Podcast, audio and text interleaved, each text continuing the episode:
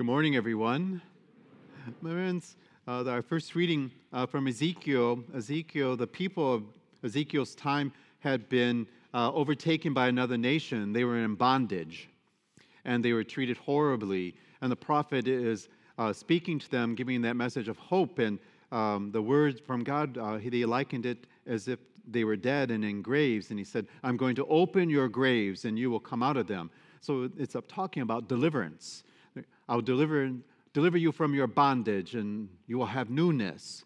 And uh, St. Paul, in the second reading, uh, he kind of uh, he always talks about baptism and in baptism he's saying in baptism the very spirit uh, that raised jesus from the dead is instilled within you and as long as you continue believing and you have that belief already now you will have that within you so even now you live the resurrected life and my friends um, uh, the past two masses i've taken a very pastoral approach to this reading but at the 11 o'clock Mass, the elect are present. So I'm going to speak in a more theological way for them, for their benefit. Um, um, if you want to know what I said at the other one, it'll be recorded at the other Mass uh, to hear that. And so, my friends, and particularly to the elect, the account of the raising of Lazarus is one of a very uh, most extraordinary event uh, in the ministry of Jesus, and we hear presented by John. It is a story about the battle between life and death, and it has a very unexpected ending to it, not one that the people were expecting.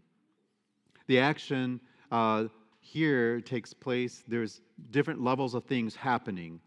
On one level, we are told what is happening with the disciples, and on the, the, they're afraid. They don't want to go back. They tried to kill you, Jesus. We're not going back there. And on another, uh, there's something going on with the people. And, uh, and yet, on another, what Jesus, they're concerned about what Jesus is saying and doing. As I said, the apostles are worried about their own safety. As they return to Judea, we hear Thomas say, Oh, well, we'll go back. We will go back there, and if they kill Jesus, they will kill us. So he says, Let us go back and die with him. Martha and Mary and their friends are in deep mourning they are suffering the loss of their loved one. Some of the Jewish religious leaders are standing off as, at a distance, watching and waiting to see what this man Jesus is going to do. And then, on a completely different level, Jesus is confronting the forces of darkness and at the same time attending to the burden of human sin and human loss as he strips the evil one of a last weapon that he tries to use against us death. There is a continuity here with the stories about the Samaritan woman and the man born blind the past two weeks. In the meeting with the Samaritan woman, Jesus broke through the barriers of prejudice and bigotry and hatred, and the waters of the well symbolized the flood of new life that was about to be poured into that Samaritan woman and to the village that she lived in, and ultimately through the whole world. In the story of the man born blind, we heard last week, the ever lingering clouds of unbelief is dispersed by the light of the world, Jesus. But in the raising of Lazarus, Jesus takes on the power of Satan in a very, very tangible way. What we have in the account of Lazarus is the battle between good and evil, in which Jesus confronts evil's greatest weapon. Another powerful theme that is found in this account is the issue of belief. It is mentioned five times in this gospel reading. At the start, after the announcing the death of Lazarus to his disciples, Jesus tells them he is glad that they were not there, that you may come to believe. Arriving in Bethany, that city, Jesus speaks to Martha about believing. He says, I am the resurrection, I am the life. Make note that he talks in the present tense, not in the future. He says, Now I am these things. And whoever believes in me, even if he die in this world, shall he live. And everyone who lives and believes in me will never die. And he says to her, Do you believe this?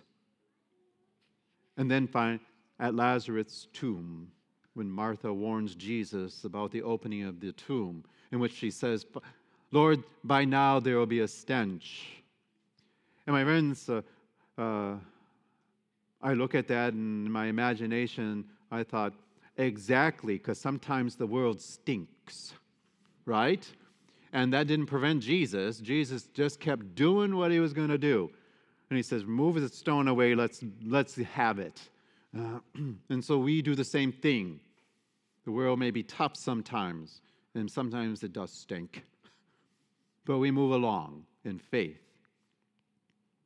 And um, he tells them, Didn't I tell you if you believe, you would see the glory of God?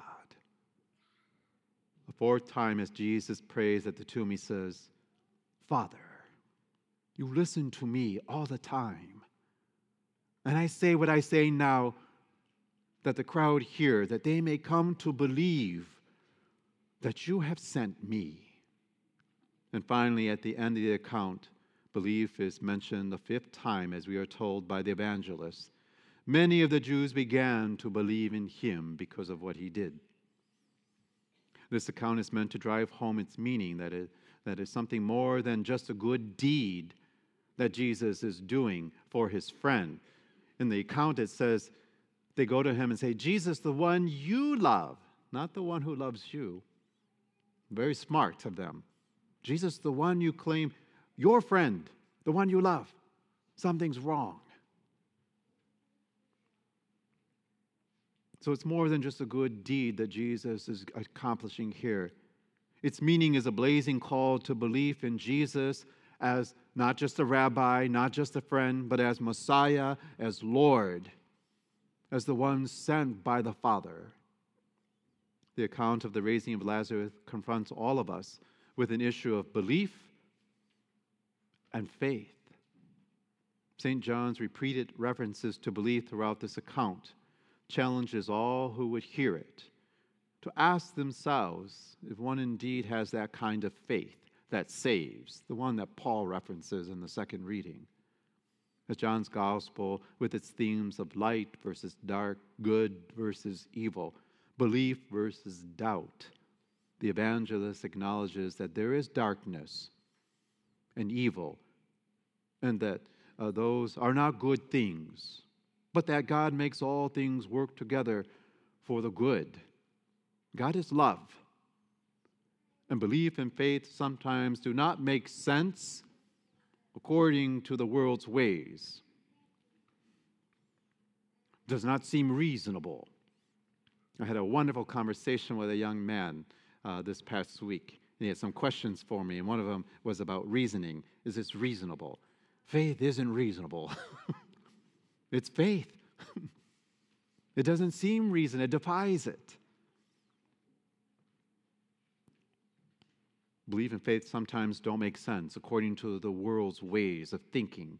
And faith does not answer all of humanity's questions, but faith knows where to take those questions. And who has the answers? God. And faith demands we must trust and believe in the Lord.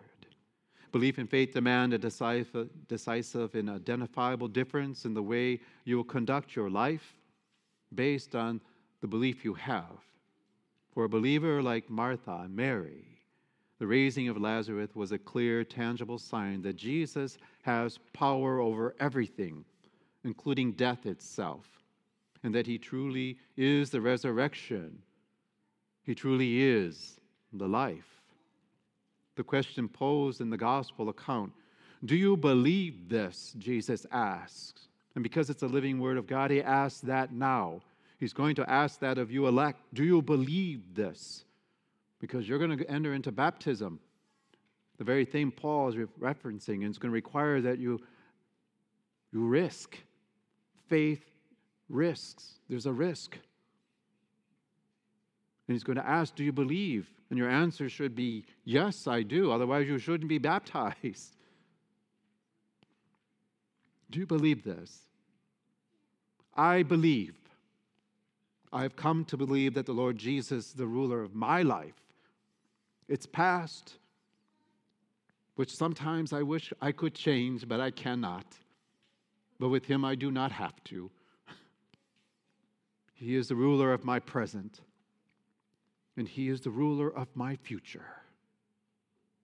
I accept the Lord, and I do this because by His cross, He proved His love for me, even while I was still in deep sin.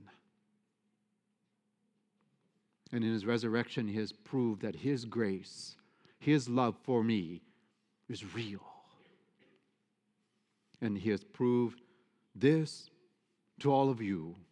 So the question that lingers then is the one that he offered to those people on that afternoon Do you believe this? And how you answer is going to have implications now and for the future. Elect, everyone. My friends, for those who do not know, uh, the past two and a half weeks have been hard on our parish and on the families. 13 people have passed from our parish. That's a lot in this short period of time. And death always, no matter if one sees it coming, takes us by surprise. Friday afternoon, even your pastor, to receive a phone call about Mary Brockway's unexpected passing.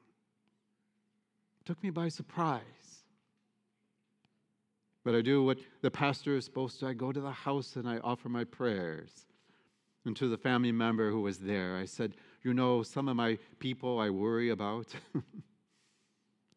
but not this woman, not this one. My friends, people have questions about such things.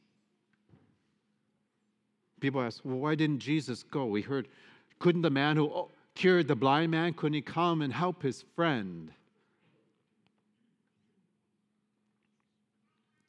In our world, there is so much splendor and moments of joy, and on the other hand, perplexed by poverty and war and illness and disease,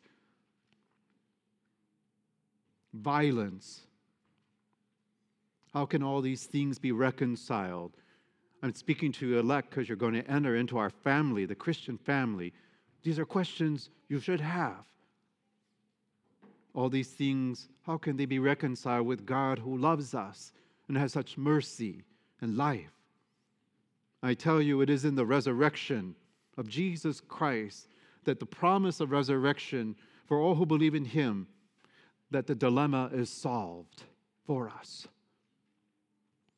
The contradiction between sadness and joy and hunger and fullness, disease and well being are resolved in the mystery of the resurrection. In that mystery, all is revealed, and we will see God face to face then. The resurrection is a mystery and a transformation process that is not crowned by scientific and medical technologies and AI its final point and completion is the transformation of human death. It is when human death gives way to eternal life that that transformation process of the universe and the individual human person is complete. When human death is not the end, but a beginning. Then we begin to see the face of God behind all the many events which surround us the sure hope of the resurrection changes everything for the believer. It turns illness into health, emptiness into fullness. In this vision, human life, then, human death is not a failure of medicine or therapy, but the final and radical healing of the human person, because the dawn of eternal life has arrived. This is the hope of Christians that when we shed this mortal body, that we are clothed in a new spiritual body of the resurrection. My friends, the, this is the Christian belief and faith. This is uh, where the, we really we need faith always, but when death comes, we really need it because even those with the strongest of faith are shaken And this resurrection of Lazarus, it was not the resurrection uh, ultimately, it was a prefiguration. It was not the way Jesus would be resurrected. Remember, Jesus walks right through walls. Lazarus could not do that. If he walked through the wall, he would get knocked out, right? And Jesus, by the way, had done this three to- two other times. In one account, he raises Jairus' daughter. She has only been dead a few minutes, but Jesus raises her. And then he did it again for the widow at Nain on his way to his own execution, which they don't know about, but Jesus does. He encounters a funeral procession. A woman who has already known grief because she has lost her husband has now lost her son. And Jesus gives the son back to her, something that will not be done for his own mother, In their time, when you die, you get buried the same day. So the son must have been dead for a few hours. But I bring it up because in both cases, the people would have thought he just resuscitated them. They weren't dead long. Ah, but with Lazarus, four days, four days in the tomb. They had this idea that uh, when you die for three days, you hang around. If that sounds weird, you should hear what I hear these days by unbelievers. But they thought the soul hung around as if the soul could re enter the body and just reanimate itself. So, just to make the point, it is said twice four days. Four days he's been in the tomb. He's wrapped in the burial cloths, the spices are on him. And Jesus comes. So now there is no questioning this man is dead. And Jesus calls him forth and says, Now let him go. And what's not recorded is probably Jesus says, Now give him some food. He's hungry. Right? My friends, um, because I see humor in almost everything, uh, the humor of things, I imagine Lazarus when he gets to his sisters. Did you make Jesus call me back? Did you do that? Right? But then I also thought, you know, he was called back to testify to him, to Jesus, to testify. So even death couldn't stop it. Jesus calls him back from death. Get back here, your work is not done. but he would die again, Lazarus. Perhaps what you do not know is that uh, Lazarus, because of his witness, his very life, he became um, the people who hated Jesus came after Lazarus. So much so that Lazarus would have to leave Jerusalem and go to another place. He would flee, he would go to Cyprus, and there he would eventually die, and his tomb is in Larnaca. So you see, there is risk. there is risk. Friends, next weekend is Palm Sunday weekend. The liturgical color is red.